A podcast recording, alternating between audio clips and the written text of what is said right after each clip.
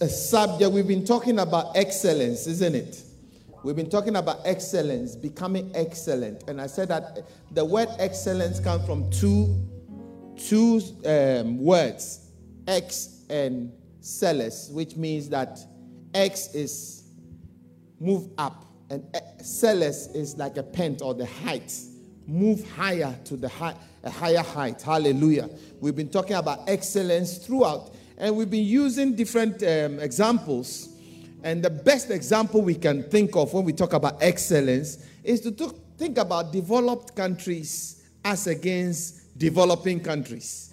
And one of the standards that you would see in any developed country, developed city you go to, is that there's a crane in the middle somewhere of the city center or the city.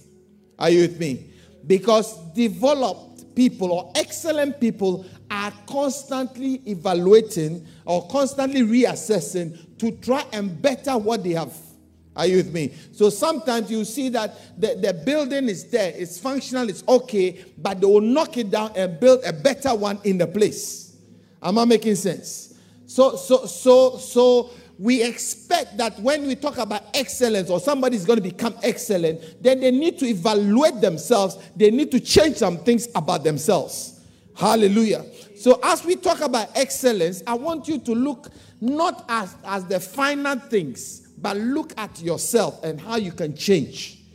Am I making sense? Because sometimes, sometimes, like I said, in, in a developed, in a underdeveloped country, you see a building, thirty years later, the building is nastier than it used to look. Some windows are broken, some places look very dilapidated, and nothing is done to it. Am I, am I talking to somebody? Because people are categorized into either builders, users, or abusers. Are you with me? You are either a builder or you are a user of the thing that the builder built. Are you with me? A builder is somebody who comes to meet a bare ground. And when he's finished and he's leaving, he leaves something behind him that they can look at and identify that this thing was not here before this person came, and now this thing is here. Are you, are you with me? And then a user is somebody who comes to use what has been built by the builder. And an abuser is somebody who overuses what has been built by the builder to spoil it. Hallelujah. I'm giving you a recap in case you were not here. We've been talking about excellence. And an excellent person, an excellent uh, city or town or, or, or uh, country is a country that is constantly rebuilding, improving to make things better. Hallelujah. Today I want us to focus on becoming an excellent Christian or an excellent believer. Hallelujah.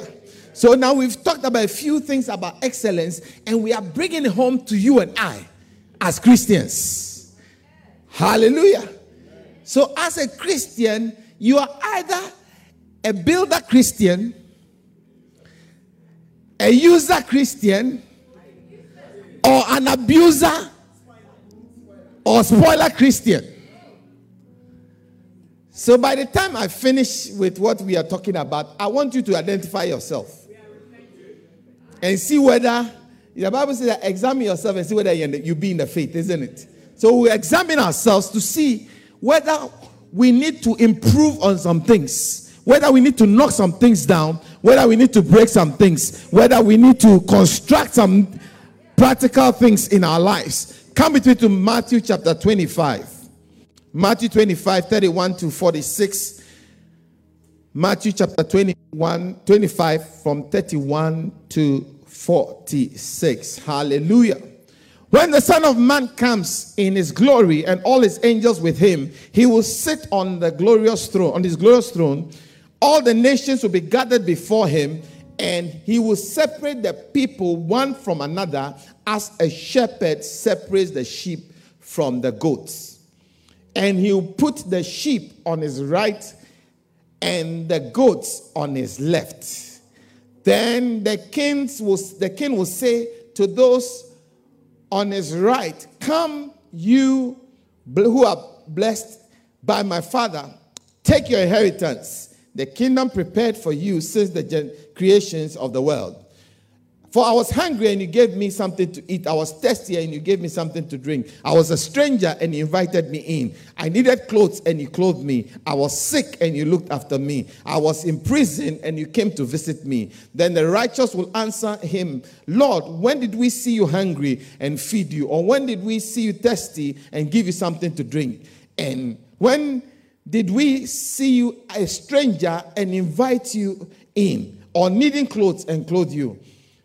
When did we see you sick or in prison and go to visit you?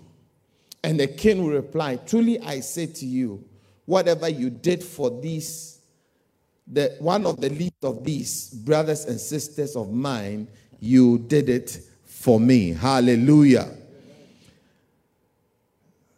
Our text that we've been looking at in uh, First Corinthians fifteen fifty-eight, that's the last script passage of First Corinthians fifteen. I want us to look at it very quickly.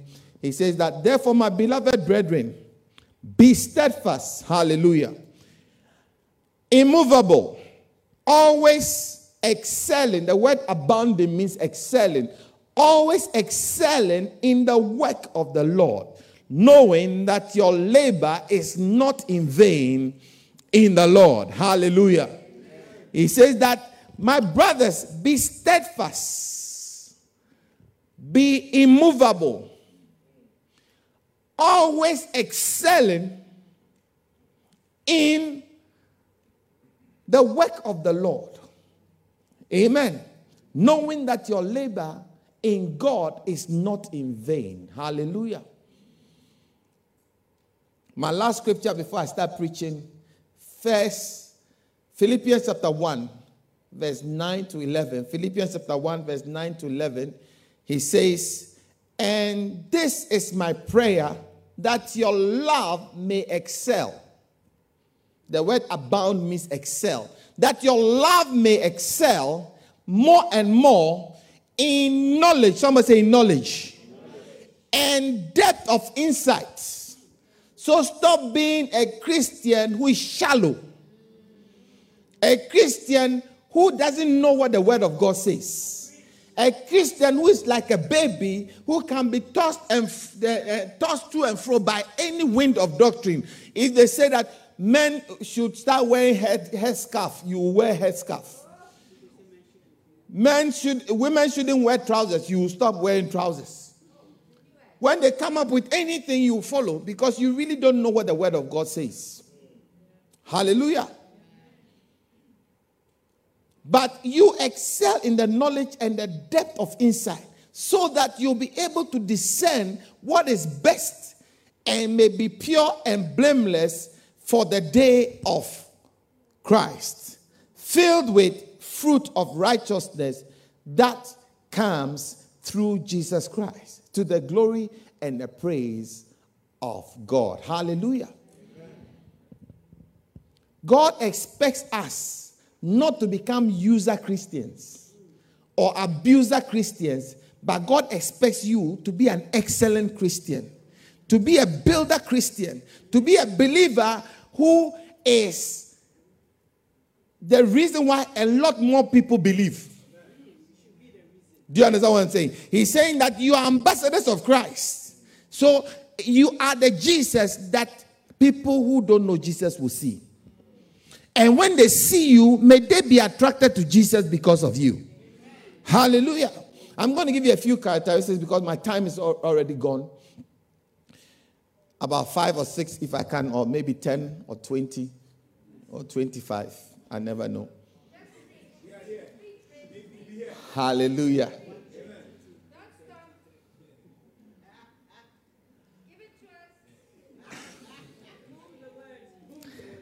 I'm booming the word, don't worry. We are talking about the excellence, excellent Christian.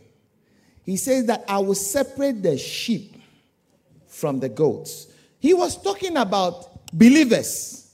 Are, are you with me? He wasn't talking about unbelievers. See, sometimes when we read the Bible, we interpret it the way we want. And we say that when it says uh, sheep and goats, then it means that the Christians are going to be on one side, the unbelievers will be on. No, no, he's talking to Christians. Because when you read through the scripture, you realize that some place he will say, the people say that we cast out um, demons in your name. We prophesied in your name. We taught in your name. And he will say, depart from me, you workers of iniquity, for I know you not. Why, why is he saying these are not uh, uh, unbelievers? These are preachers and prophets and healers, miracle workers. And he's calling them goats.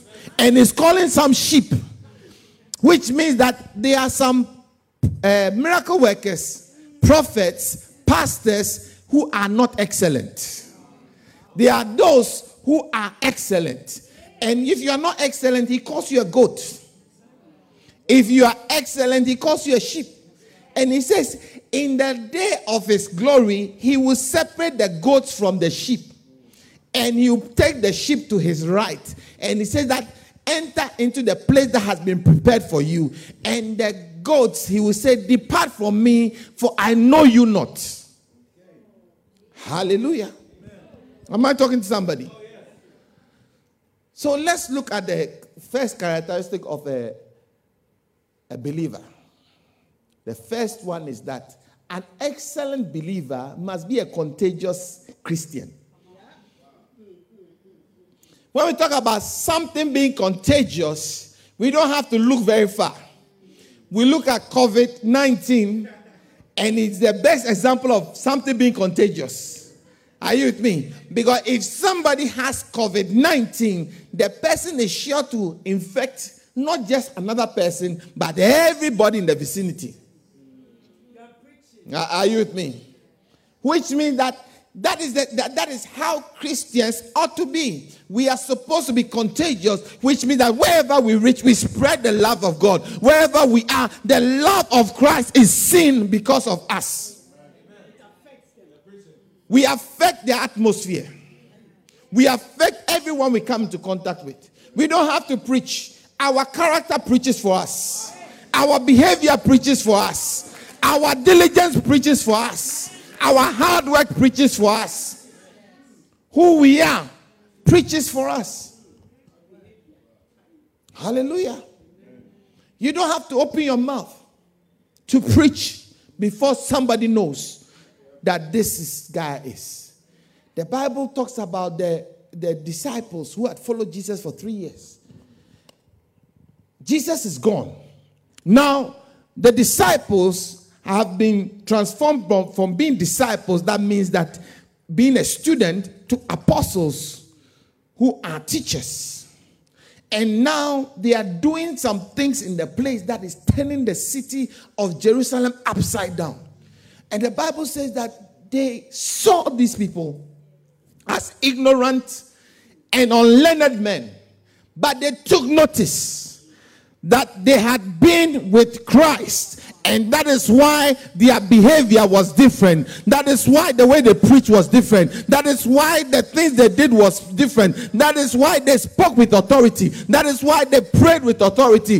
And miracles happened when they prayed. Hallelujah. They were contagious Christians. In fact, when Jesus was living in Mark chapter sixteen, the last word he left was that go into the world and become, become magnet of disciples.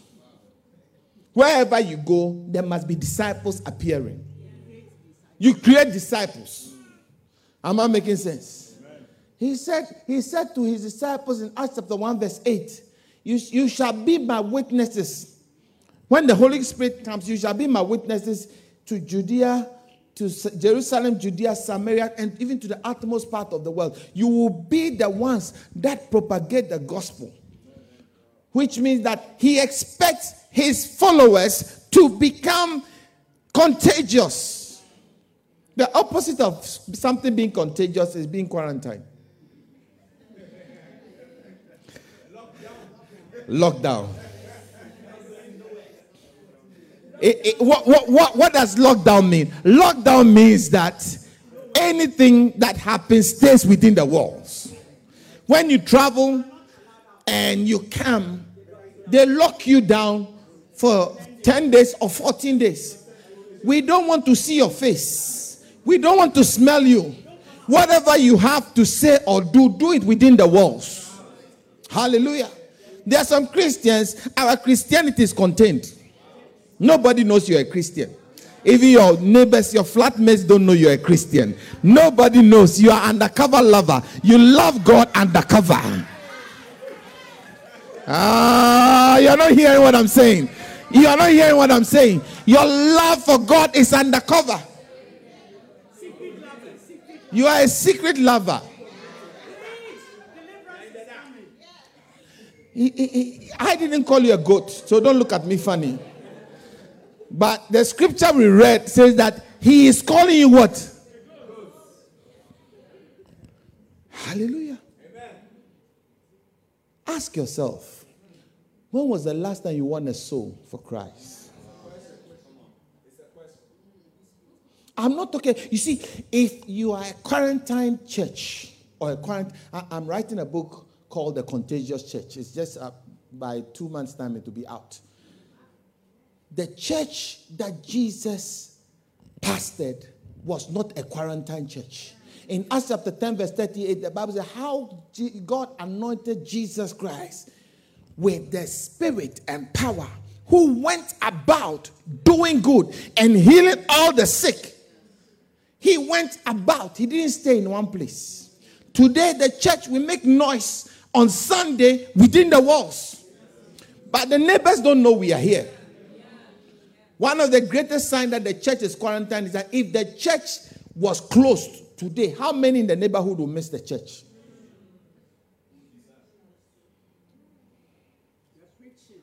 If if we were to go to your your uh, workplace today, t- tomorrow morning, and we are looking for the Christian brother, are they going to point at you?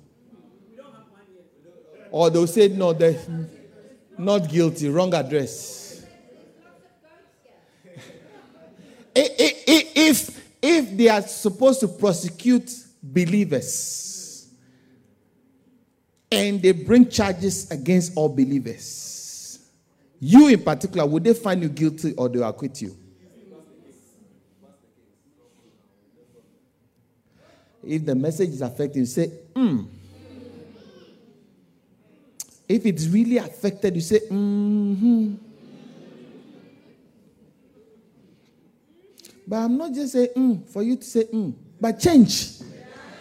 Because if you want to be excellent, you have to knock some redundant buildings down. Some buildings that don't are, are not doing very well, knock it down so that you can put a better building in its place.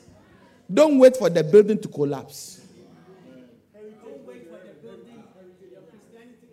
Don't wait for your Christianity to collapse. Listen, one of your greatest saving grace as a Christian is to be loud.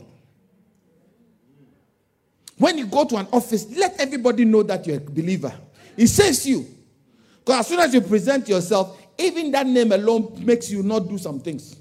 It doesn't make you leave work before uh, closing time. Or come like thirty minutes. You are always late. Or gossip around. You're always making coffee and tea. You know yourselves. Instead of working, you are not a smoker. But when the smokers are going for smoke break, you go with them. Because you don't want to work. You are always calling in sick.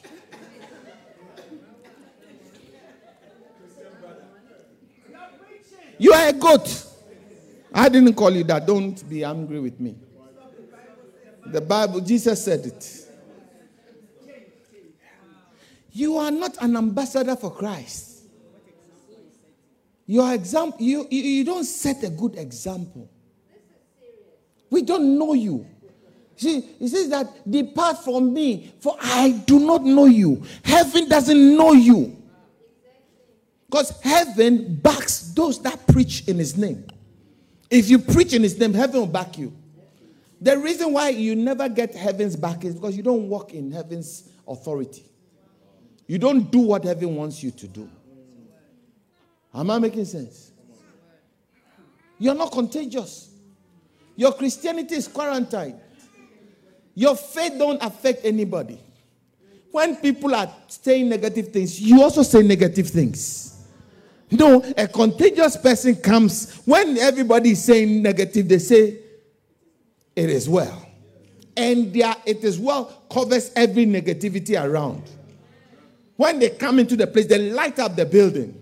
When people are miserable, a contagious person comes. You see, when, have you ever met somebody who is very contagious in his, his uh, sanguine temperament? A, a sanguine person lights up the room. He is the heart of the party. When the party is boring and a sanguine person is coming into the party, he goes, hey, before he enters. Everybody knows where the sanguine is. Because when he comes, the party begins. Because he is contagious. Is your faith contagious? Do you light the world? Jesus said that you are the salt and the light of the world. A city that is lit up cannot be hidden under the bushel. Every light is put on a lampstand so that it brightens the room. Is your faith put on a lampstand to brighten every corner? In John chapter one, verse five, the Bible says, and the light shines in the darkness, and the darkness cannot comprehend it. When your light, the light of the gospel inside of you comes, it has to shine everywhere. Darkness must run away from you. Hallelujah. Because you are there. Are you a contagious Christian? Number two, a, an excellent Christian is a disciplined Christian. Now, now, how many will agree with me that is it okay for me to walk around? Oh, be free. Be free. I can go back. No, no, no, no. I, I like it when I walk around. I preach better. How many will agree with me that in a less developed country, there is no discipline? The citizens are not disciplined. Isn't it? The leaders are not disciplined. A leader will come and change the law. He's supposed to rule for four, four years. He says that I have decided that I'm changing the, the, the law. We are, I'm now going to rule to eight years. Then they do eight years. Then just before the election, he will catch all the opposition people, put them all in prison, and he will stand alone for election. And then he will win. When he wins, he'll change the law from eight years to sixteen years. Then he will be there. And then after sixteen years, he will stand election. He will remove the, all the opposition and then stand again. Recently, I saw I saw uh, uh, uh, uh, uh, an election, election of uh, an African president. The man can't walk. He's eighty-seven. The assistant is holding his one hand. The other assistant is holding, and he's going for a political rally. The man can't walk. He's going like that. Viva! The people have to shout Viva. No discipline. No discipline. Uh, please don't mention names. I don't want problems. Are you understand what I'm saying? No discipline. In the same way, there are Christians that don't have no discipline. Everything goes. All play all. You do what has changed since you became a believer? Your friends are still the same. You drink when they are drinking. You high when they are highing. You smoke when they are smoking. You, you, you, you have sex when they are also having sex. The only difference is that Sunday morning you come and sit in church.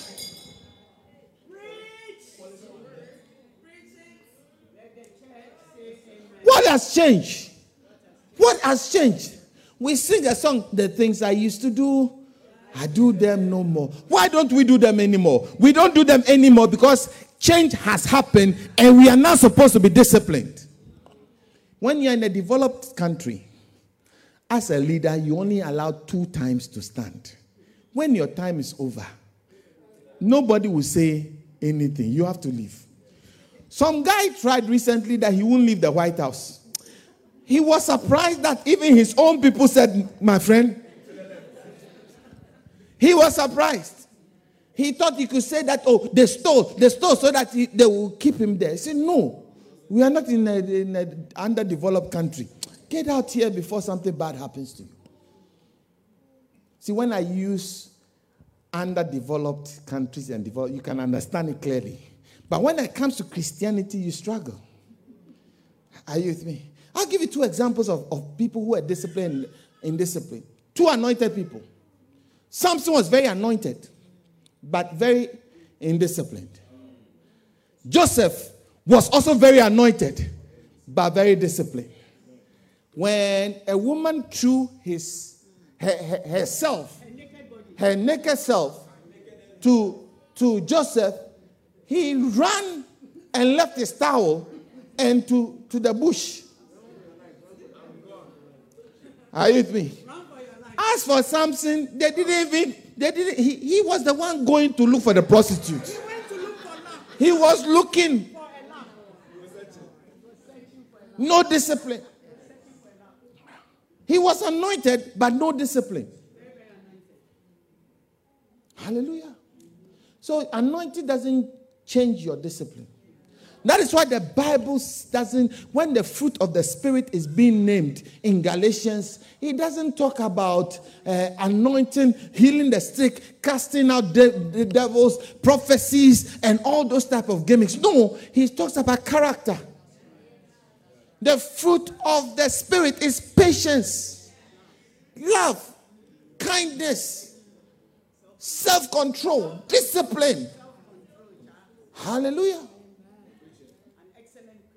An excellent Christian must be a disciplined person. Hallelujah. You must be disciplined.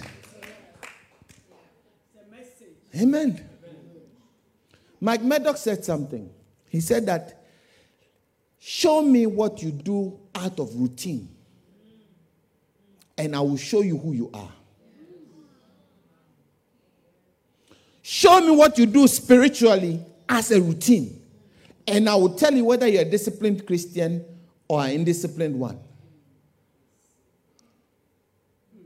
Do you have a disciplined time of prayer? Do you have a disciplined time of reading the Bible? Do you have the disciplined time of being in the house of the Lord? Or it is hit and miss with you? If I remember, I will come to church. If everything is okay and I'm less busy, I'll, you are indisciplined. David said, I was glad when they said unto me, let us go to the house of the Lord. He said, I would rather be a doorkeeper in the house of the Lord than be anything anywhere. This is the king. He was very busy. And yet, when it comes to his time with God, he will never ever. See, one thing we should learn about David, even with all his issues, he was a very disciplined person. Very disciplined person. Hallelujah. Amen. Number three, my time. Number three. An excellent Christian is somebody who has absolute love for God. Now, Jesus was asked a question by the Pharisee lawyer. He says that, what can I do to inherit? Let's read the scripture. Matthew.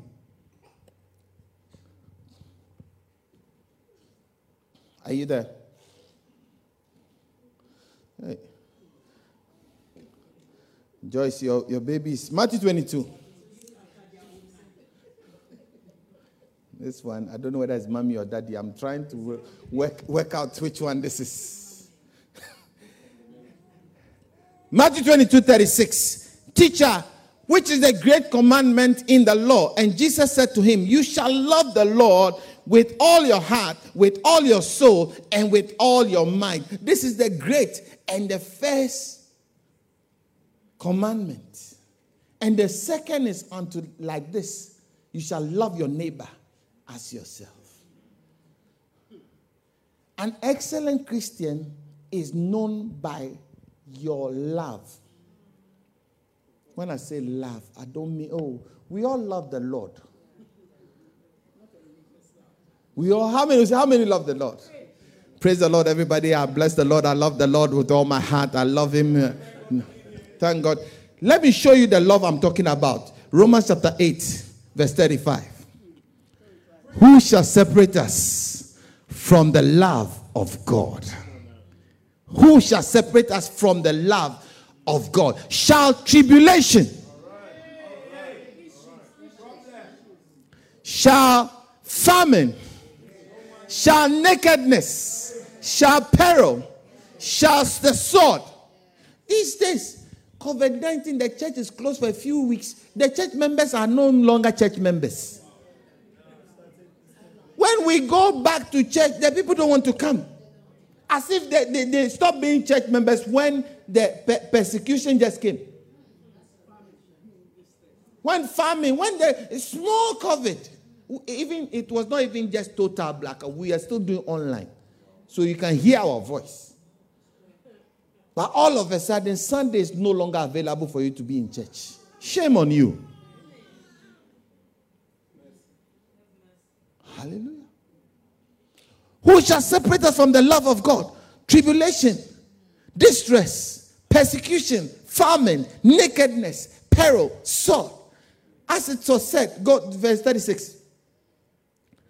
As it is written, for your sake we are killed all day long.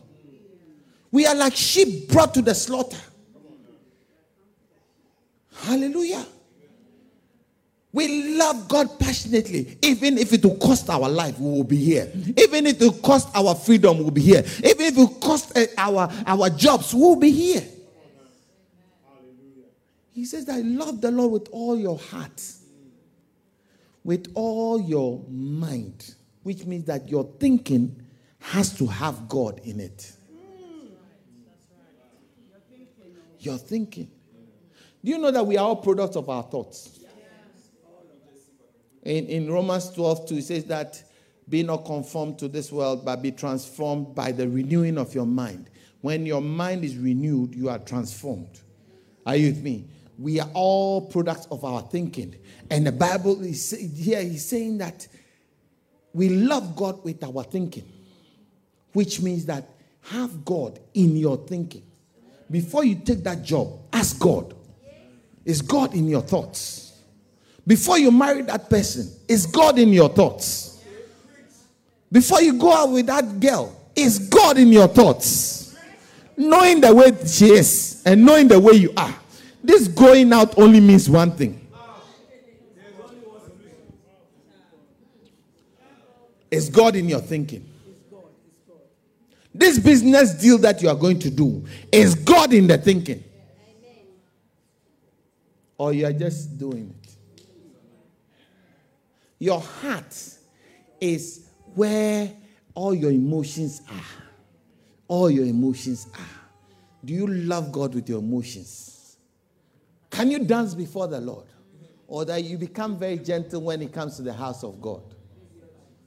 Remember in the club how you used to dance? Remember, remember. Remember how you used to dance? Remember, remember. Now you have come to church. When they are singing, you are just... Sometimes you even sit down. And meanwhile in the club, you never sat down. Meanwhile in the club. I used to have a friend. I used to have a friend. He, he when he goes to the club, he, he stands by the big, you know, the big speaker. Because he says that he wants to feel the music in his... If it doesn't go into him, he doesn't. He hasn't been to the club. He has to feel. Boom, boom, boom, boom, boom. So he goes and stand there. Boom, boom, boom, boom, boom, boom, boom, boom, boom. Feels the song. Dance, even if you don't know how to dance. You know when they put that light on, that light that goes. Even if you make your hand, it looks like you are doing robots.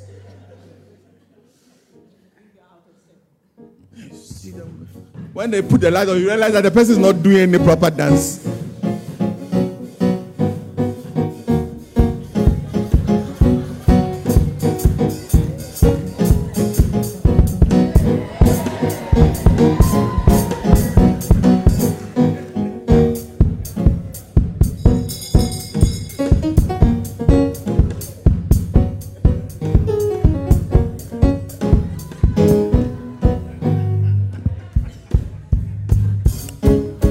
doesn't make you feel anointed. It makes you look funny. You look funny. When you go to a, what do you call, carnival, give me carnival song. You see a stranger, you go to the stranger. Hey!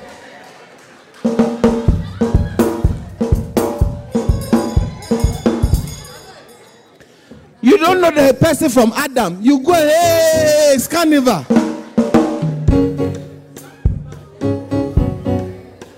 But in the house of the Lord, let's welcome each other.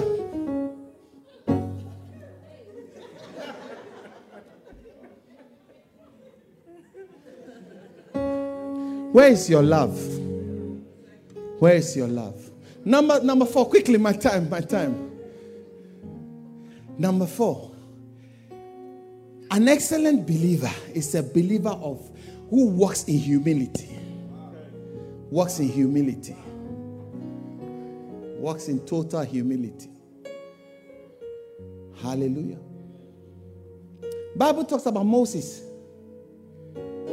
Moses was one of the most humble. I told you that one of the excellent examples we are going to learn is Moses, isn't it?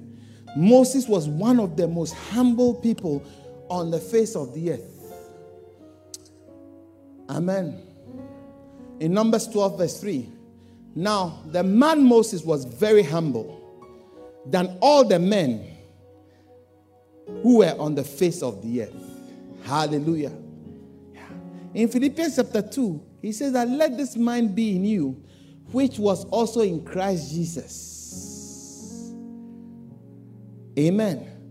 Let this mind, the, let's start from verse three. Philippians two, two verse three says, Philippians two verse three, he says that let nothing be done through selfish ambition or conceit, but in lowliness of mind, let each esteem other better than himself. Let each of you look out, not only for his own interest, but also in the interest of others. Let this mind be in you, which was in Christ Jesus, who being in the form of God, did not consider it robbery to be equal with God, but he made himself of no reputation, taking the form of a bondservant and coming to the, in the likeness of men, and being found in the appearance as a man, he humbled himself and became obedient to the point even the death of the cross. Hallelujah. Am I talking to somebody? Yeah. Humility is a good sign that you are an excellent believer. When you look at developed countries and the leaders of developed countries, they have humility. When they are coming, it's just maybe him and the, like one bodyguard or something. And then that's it. When Boris Johnson is going to, to work, he rides a bicycle. When the king of somewhere is coming, there are about two hundred cars in front of him and two hundred cars behind him. When the uh, president of some small country that has no name, they have about seven cars, all black. All the roads are blocked. They are coming. King, president, chief, coming. Meanwhile, the, the, everybody else is in poverty. The people you are looking after, they are all in poverty. The road that you have five hundred cars passing, that your entourage, your motorcade, they're all potholes.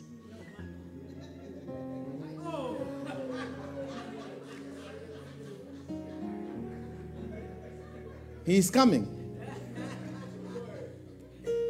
He is coming. Some will come, they have horses in front.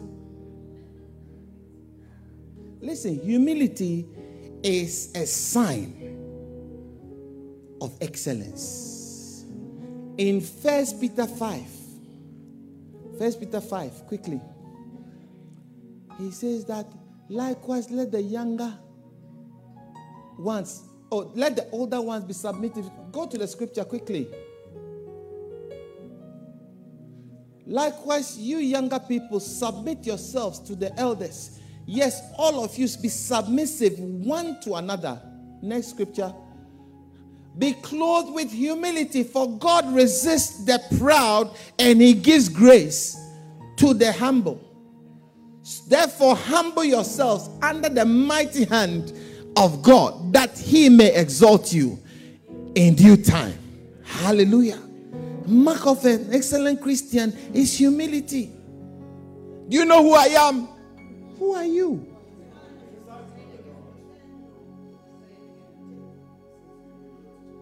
Praise the Lord. Bless the Lord. I've been a Christian by the grace of God for forty-five years. I've seen, I was here when the church was built. I've seen all the pastors come and go. Praise the Lord. By the grace of the Lord, I'm very, very, no. No. I said no. Chill. Hallelujah. Chill. Quickly, next one. Number five. An excellent Christian is somebody who is influenced by the word. You are influenced by the word. How many will agree that countries that are very uh, developed, they are ruled by the rule of law? And they are governed by laws. There are some countries in the world, laws don't exist. The laws are there, but nobody uses the law. How many know what I'm talking about? There are laws, but the laws don't mean anything. Because the one who has money buys the law.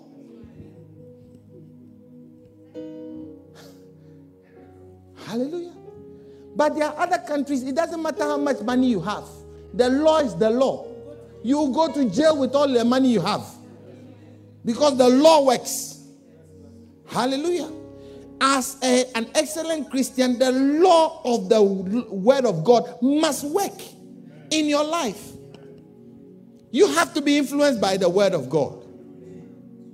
Hallelujah. You must be influenced by the word of God.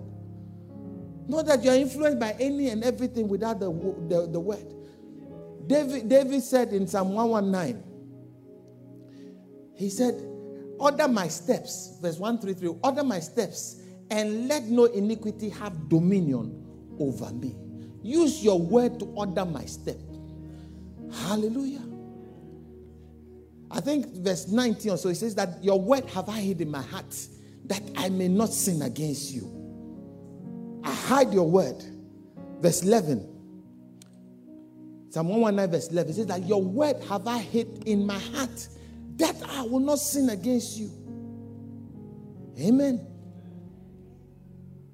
In Acts chapter eleven verse seventeen verse eleven, it says that and the Bereans or the Berean Christians were more noble than those of the of Thessalonica. Why? Because when they heard the word, they went home, they researched the word to see if everything they heard was true. They were people of the word. Hallelujah. An excellent Christian is a man or a woman of the word. Today, the Christians we have, they are people of miracles. People of prophecies. If we had a service and then I said, sister, get up, you. Get up, get up, get up, get up. Get up. You are looking at them, looking at you, get up. Uh, I, I see you. I see your grandfather. Your grandfather just died. Your number is four five six, eight five five four. Hey, how did he know? your, your grandfather left you a bar of gold. It's in your first drawer. You put in the first drawer. Now you say, yes, it's true. The Lord says, bring it to me. Sit down. Wow, he's a powerful man of God. In this place, in this place, there is a lady here. A lady here. You have very difficult menstrual cycle. By all means, from here to there, I will have at least two. It's probability. It's not prophecy, it's probability. By the time I've moved from here to the back, I guarantee you at least two or three here.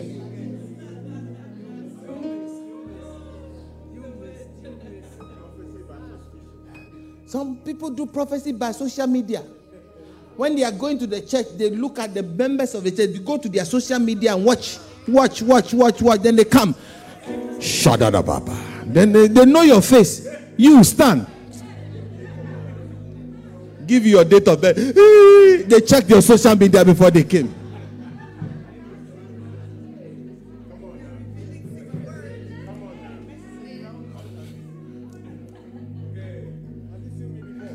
Have you seen me before?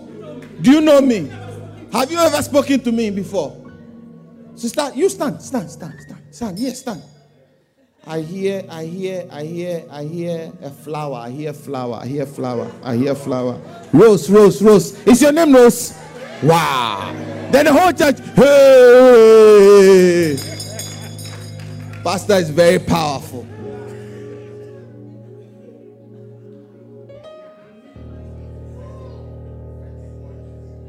Prophetic grace is talking. And they have some tongues that scare people.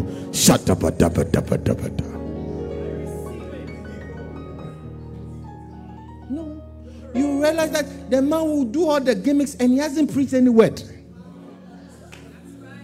No, we are transformed by the word, not by gimmicks, not by prophecy, not by healing, not by anointing. All those things are right, but they don't they don't transform us like the word. It's like a child that doesn't want to eat mommy's food, the home cooked food with all the vitamins and the vegetables. You don't want it. You want McDonald's all the time.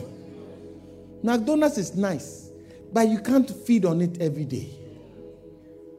There are some churches, as soon as you enter the church, it's miracle every day. McDonald's, McDonald's, McDonald's. You are going to grow very bad. That is why when you find a church that has the pure word, stay there. Listen, B B G, stay there. It has the pure word. They preach the unadulterated word of God. Stay there.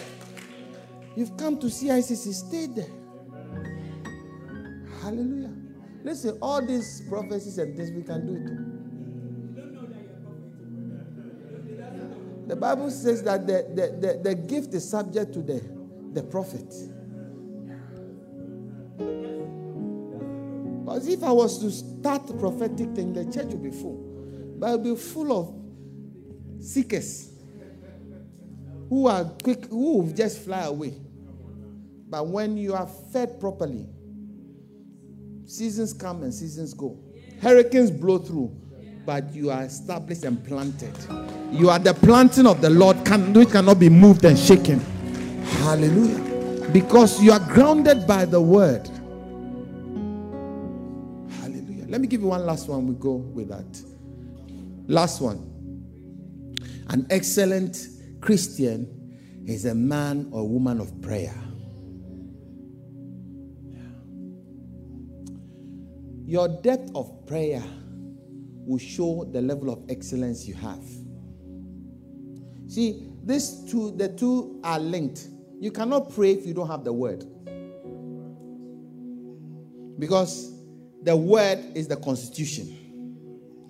Prayer is you standing in the court of justice of heaven to adjudicate or to defend or to enforce the statements of law.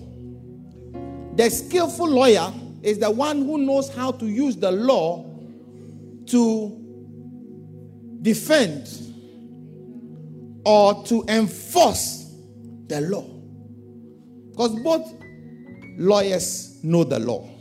One is using it as a prosecution, one is using it as a defense. But the one who has an in-depth knowledge of the law always triumphs over the one who doesn't have in-depth knowledge.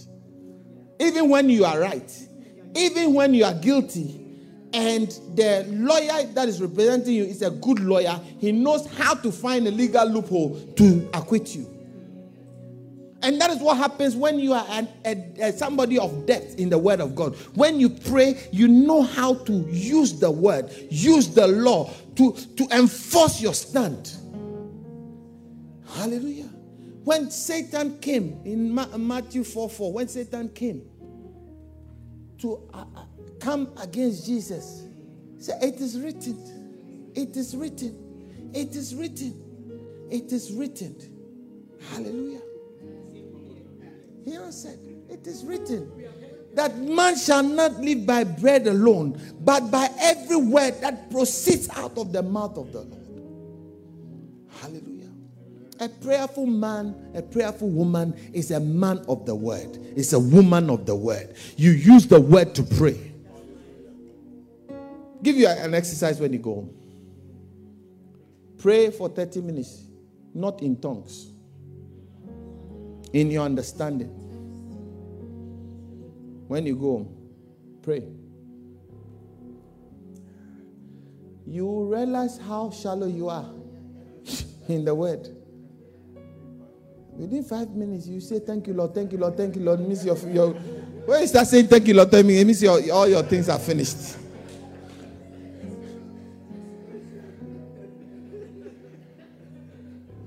I'm not saying go and say, thank you, Lord, thank you, Lord. Thank you, Lord. We know, we know you are grateful and you thank God. Put that one aside. Stand on the word to defend that, that stand. Hallelujah. Yeah. That is how excellent believers are supposed to be. So I, I, I want to urge all of us to examine. Let's go to number ten. Give me the number ten. I'll finish with number ten. An excellent Christian is a Christian who evaluates. No, no, no. eleven then. Evaluates. An excellent Christian is the one that evaluates and examines themselves. Consistently.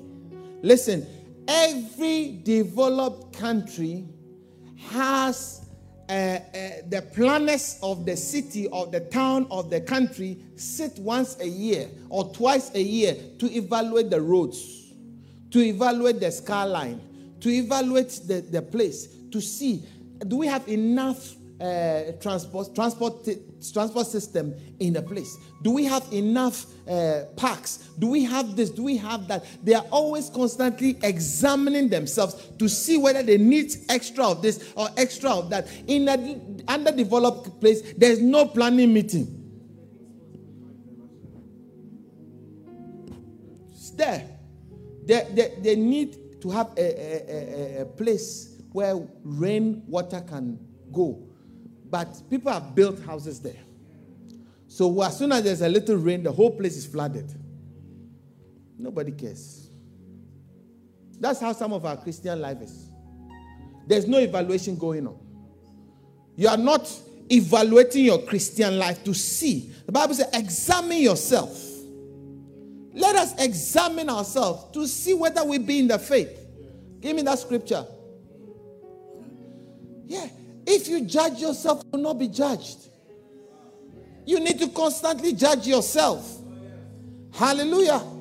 Are you understanding what I'm saying? We need to consistently judge ourselves. Matthew seven, one and two. Matthew seven, judge not, and that you'll be judged. For whatever judgment you judge, you will be judged. For with the measure that you use, it's the same measure that will be given to you. In Second Corinthians thirteen five, says that examine yourself as to whether you are in the faith. Test yourself. Do, do you not know that Jesus Christ is in you? Unless indeed you are disqualified. Unless you are disqualified, examine yourself. If Jesus is living inside of you, would he be happy? Where you have gone and what you are doing now. If Jesus, if the Bible is true and that you are the temple of the living God, and Christ resides in you, he will be happy. Will he be happy to be in, in you with all the things you do? Examine yourself. Always examine yourself. Don't say that, oh, so you are a believer, you've been a believer for thirty-five years. No, thirty-five years without examination is still zero. Pastor David says that there's no M O T. Every year, you have to have M O T. There are some countries, there's no M O T law. The law is there, but nobody does M O T. You know what M O T is? You test the car. They test the brakes. They test the light. They test all the, all the everything about the car. And then when it's, they pass it, that means that the car is, is safe for another eleven months. Then they, they reevaluate the car. Christians must also reevaluate. Go for an M O T. Today you have come for M O T. Yeah. M O T. And I'm asking you, is Christ really inside of you? Are you really a developed, excellent Christian, or you are underdeveloped, Mugabe type of Christian?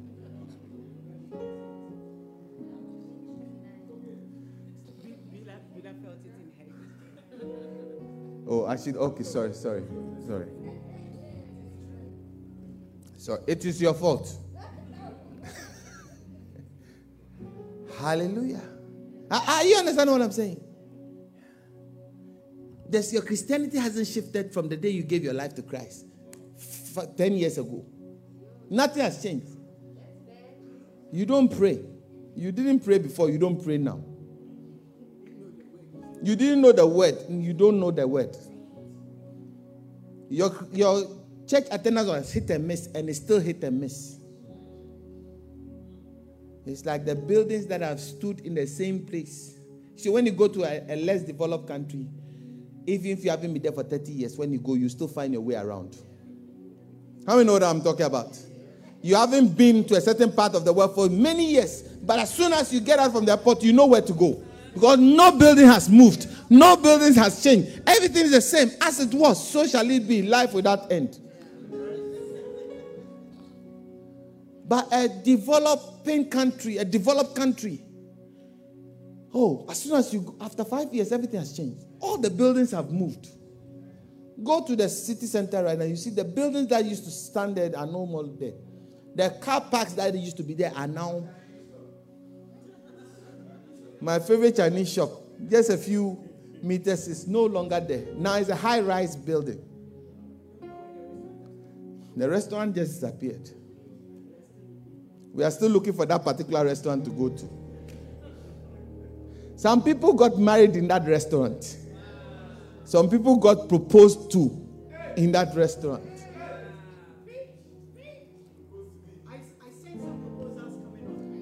We were thinking of going there for another proposal, but the place is no longer there.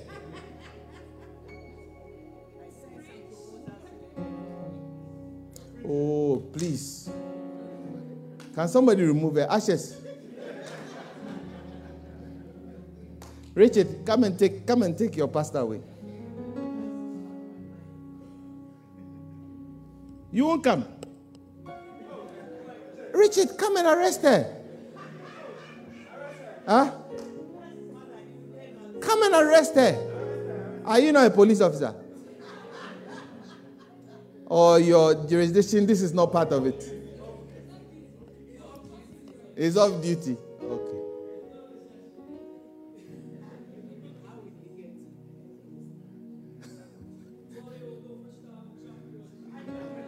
Oh, so you're doing bribery in the church. This guy. I have to transfer you to another country. I remember somewhere, I was going to pick her one day in a certain country, in a certain continent. And I was going, I was out, and I passed the one-way system, a one-way street that I was not supposed to, but it was a shortcut to the airport. So I just passed. As I passed there, I saw the police car. I knew that I was in trouble. I passed there, but when I saw the color of the skin of the policeman, I said, oh, get away. I kept going there. The policeman was running after me. Stop, stop, stop, stop, stop. So I stopped. Then he said, Have, you're, you're in trouble. He, he, was, he was holding me from the, the window.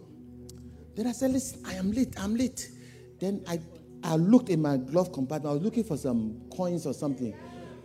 I couldn't find the coins. I found one dollar, you know, dollar note. Then I gave it to the guy. Here, take this. Take it. Go and change. It's a lot of money. He said, are you sure? I said, it's a lot of money. I said, it's a, it's a lot of money. Go and take it. He said, he looked at me. He said, are you sure? I said, yes. He looked at the thing. He said, wait now. Are you sure?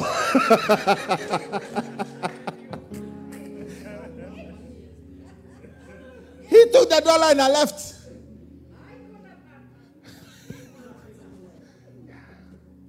You try that here. He took one dollar. And then I, I, I went, I, I drove on the one way against the flow of traffic all the way to where I was going. And the policeman was standing there watching me. Because I'd given him one dollar. Listen, let us examine ourselves. How is our Christianity? If the man comes to separate between the goats and the sheep, which side of the aisle are we going to be? Are we going to be on the right? Are we going to be on the left?